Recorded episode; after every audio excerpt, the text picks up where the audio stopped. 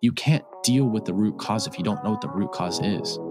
Doctors don't treat their patients before they have a diagnosis. They diagnose, double check the diagnosis, and then they talk about. Welcome, everyone. You are listening to the Gentleman's Atlas podcast, where we focus on giving you the tools and resources to become the hero of your story. I'm your host, Isaac, and today's honest and authentic conversation is exactly what you need to hear to live life on your terms. So, without wasting any time, let's go ahead and get right into today's episode. Welcome back, welcome back, welcome back, gentlemen, to another episode on the Gentleman's Atlas podcast. Today is going to be a conversation where we're going to talk about asking ourselves the uncomfortable and unsettling questions. Now, the reason I want to talk about this today is because, well, it's always relevant to ask ourselves these questions, but nowadays we're very, we're very pragmatic about the things we talk to ourselves about, if we talk to ourselves at all. And when it comes to admitting we might be wrong or admitting we might not know something, we find it very difficult for us to admit those things, right? Our ego gets in the way of these things. And so when it comes to answering these questions, we have to sometimes understand that we might need to be uncomfortable. We might need to feel unsettled. We might need to be wrong. We might need to understand something for us to learn what's going to be next, what's going to happen next. And so the reason I want to talk about it is because I've seen a lot of people who are unwilling to put themselves in these situations. They're unwilling to even progress if that means admitting they were wrong. And so it's important to realize why we have to ask ourselves these questions. How can we ask ourselves these questions?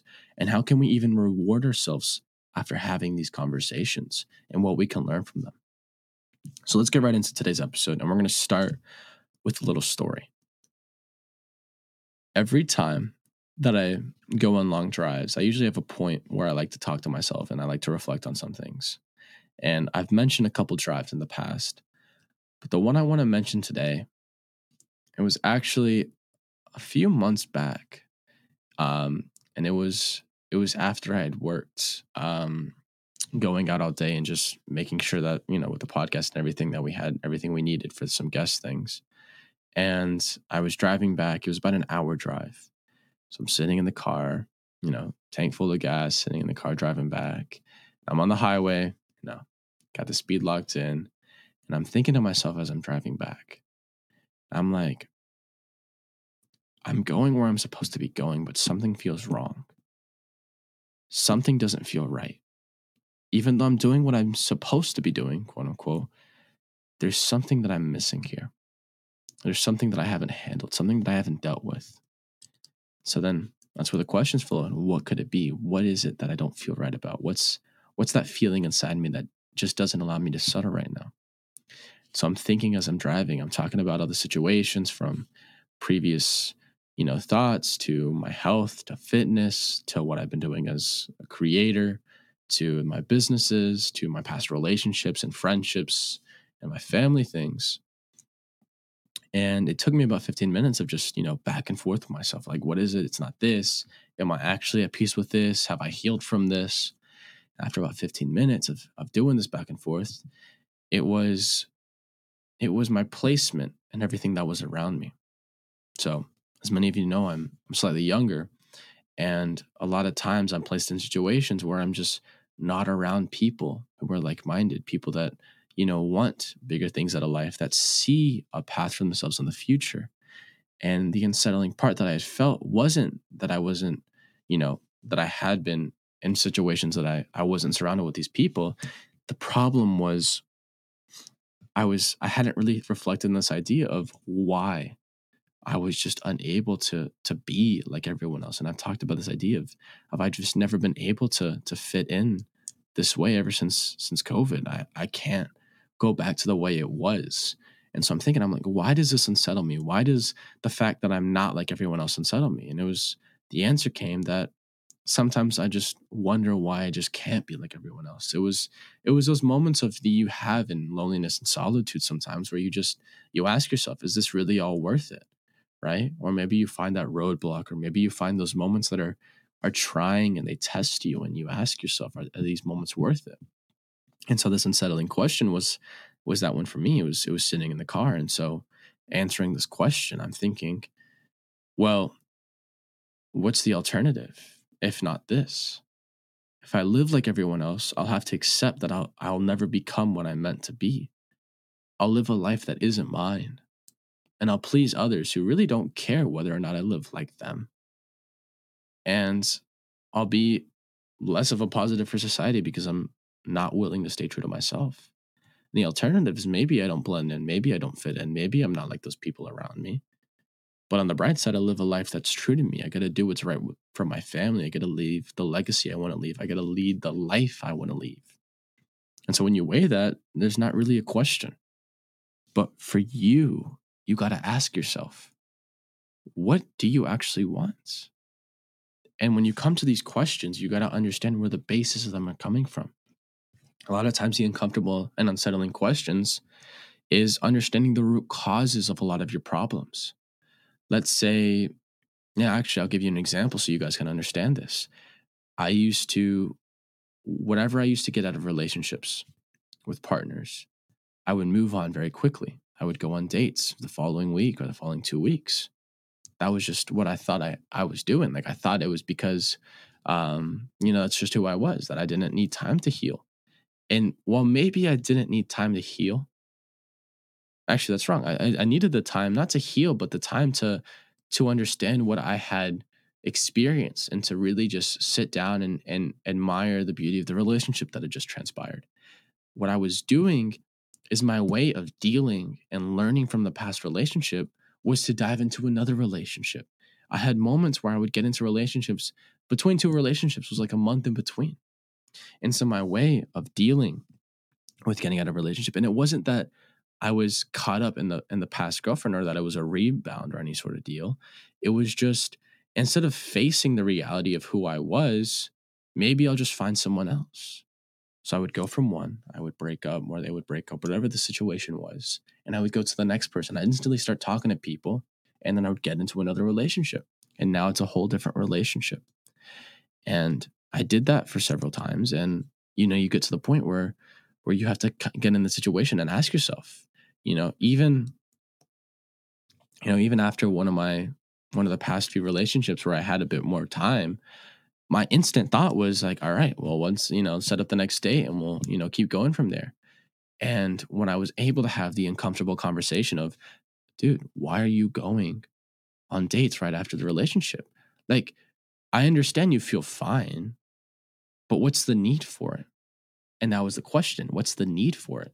That is the need to go on more relationships to get validated, but to find another partner so I don't have to to face the reality of me being alone. I was scared of being alone. That was the underlying message. That was what the unsettling question brought forth. I was scared of this loneliness. And so, what this forced me to realize is that I had to come to terms with being able to be alone, come to terms with being able to be comfortable with solitude, but also comfortable enough to not force another relationship or to go on dates simply for the reason of finding my next partner. It was lowering this expectation, not lowering my standards, but lowering the expectation because it was different. It changed. And so I bring this story and this and this idea up because as you guys look into your lives, maybe there's moments you haven't healed from. Maybe there's things that you haven't fully come to terms with, and it's keeping you from living your best life you know maybe you're you're scared of of going on this diet or you're scared of going to the gym or this lifestyle because you know maybe when you were a kid you were made fun of for your for your weight or your family is used to you know maybe some families eat a lot of food it's very customary so maybe you think your family's going to look at you like you're weird because you want to get your health in shape. And that's that's a very valid reason but until you're able to have these conversations and understand why you can't deal with the root cause if you don't know what the root cause is Doctors don't treat their patients before they have a diagnosis. They diagnose, double check the diagnosis, and then they talk about first, how do you deal with the with the symptoms, right? You know, if you have a fever, maybe you take Tylenol. But then they're like, what's the root cause? Well, you have this infection. The infection is the root cause. How do you get rid of the infection? Instead of just dealing with it, how do you treat it? And again, in your personal life, what gives you the gateway to solving most of your problems is asking yourself uncomfortable questions that discover and uncover the root causes. So the, the two examples I just gave of the drive and my past relationships, they're for you to understand, okay, let me look into my life. Let me really look into things that I'm doing that maybe aren't the healthiest for me. Let's say let's go to the relationship one because that's very easy for a lot of you to understand. Maybe it wasn't what I was. Maybe it wasn't the loneliness, if that's a part of it at all.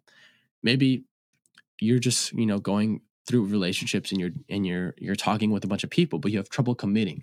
Let's say you have uh, commitment issues, as they say, and the reason. Well, let's talk about the reason. How do you discover why you might have commitment issues? So you check and you say, okay, when were there moments that someone broke my trust? Commitment comes to trust. Can you trust someone? Can you stay with someone? So you ask yourself that trust is a, a big component. So you say, is there anyone that comes to mind if I talk about issues with trust? And then you write down, okay, uh, you know, my best friend in this grade, or my parents, or my first girlfriend. You come up with these ideas, right? They're people that are going to come to your head. If you ask that question, they're going to come to your head, right? If you say, "Who broke my heart?" You should if if they if someone did you should have that person in your head because they'll come up if that term comes up. So you say trust. Okay no one really comes up. You know maybe my my dad didn't take me somewhere when i was seven. Okay well that's probably not it um unless it really broke me. Then you say okay maybe it's not trust and commitment. What's the other thing? Uh maybe they'll take advantage of me. Uh maybe they'll do this. So you, you think of situations right situations where you've been taken advantage of situations where someone left you situations where you've been alone situations where you had to depend on someone else. Ah that's the one depend. I remember this one time i had a friend and i felt helpless without them because you know i always felt that they were better than me. Oh wait maybe it's not the dependence. Maybe it's you're scared that they might be better than you so they'll leave. Oh, so if you're scared that they're going to leave you because they're better than you, that's the problem. That's why you can't commit because you're scared that you're not good enough. So they'll leave you. All right. Now you know the root cause. Now you can treat it. You've asked yourself an uncomfortable question that allowed you to determine the root cause. So now, real quick, we'll talk about treating it. How do you overcome this specific example? How do you overcome not feeling like you're good enough and feeling like they're going to leave? well, you first accept the reality, right? I'm not going to be optimistic and tell you they're not going to leave. There's always a chance that they're going to leave. If it's not within you, if it's external, there's always a chance something will happen to it and there's nothing you can do about it. Okay. You've accepted that maybe that's a possibility. Now, in terms of not being good enough, ask yourself, what standards am I saying that by? And am I also progressing to be better? If you're constantly looking to improve, then get the notion out of your head that you're not good enough. Listen, I will always improve on the man that I was yesterday. Now that's going to happen on my time and my timeline, but if I'm not good enough for them, that's not really on me as long as I continue to improve. That's on their standards and it's being unrealistic. So I'm going to discount that because it's unrealistic if I'm looking to improve. If they're going to leave and that's your worry, we'll say, listen, if they leave and I was actively looking at who I was, becoming better, and looking to be the best partner that I was to them, and they left, then unfortunately they left. There's nothing I can do about it. But I can continue being me. Again, they don't complement or they don't supplement your life. They should complement it. So dealing with that, it's once you've asked yourself the uncomfortable question, it's coming to an uncomfortable conclusion a lot of times. Sometimes it's difficult to accept that, you know, maybe the person we care about might leave us, or maybe our family might not really eh, respect us trying to start our own business, or maybe it's they won't understand us trying to get into our best physical shape or maybe they won't understand why we do our routines. A lot of friends do that too. People that you know you hang around with and then you change up and you try to get better they'll laugh at you. They'll be like dude why are you going to bed so early? Why are you waking up so early? Why are you going to the gym so much? Why are you reading? And a lot of times and we can talk about the reasons. You know they could be jealous. They could maybe not want you to be better. But you have to understand that if that's what's keeping you from becoming your best you don't know that until you ask yourself the question of why am I ashamed of waking up early? Well, it's because my friends don't like it. Well, there's your reason. How do you deal with that? You either tell them, hey, I'm going to get better, or get out of my life. That's being ruthless with the people that you spend your time with. So, again, asking ourselves the uncomfortable and unsettling questions isn't about just asking ourselves the questions. It's are we able to set aside our emotions and our pride to be able to discover and and create the solutions for these questions because the questions are only half of it right when you ask yourself the questions you allow yourself to think in the bounds by which your questions are setting but then the solution comes after and that's even more uncomfortable than the questions themselves so again I ask you, are you able to have these questions with yourself? Are you able to come to terms with certain things? Or are you having issues doing it? Is it something you need to work on? And that's okay. But again, are you able to at least come to terms with maybe there's something more you have to discover? Gentlemen, thank you again for your time. You know how we now close it out here. Wink it, quise, wink it. He conquers who conquers himself. I will see you all in the next episode of the Gentleman's Atlas podcast. That's all for today's episode on the Gentleman's Atlas podcast. If you enjoyed the episode, leave us a review on Apple Podcast and Spotify, and share this episode with someone who needs to hear this message. If you are serious about taking your life to the next level, visit our website, www.thegentleman'satlas.com, for all our services, previous content, and full episode transcripts. We greatly appreciate your support and we're excited to see you in the next episode.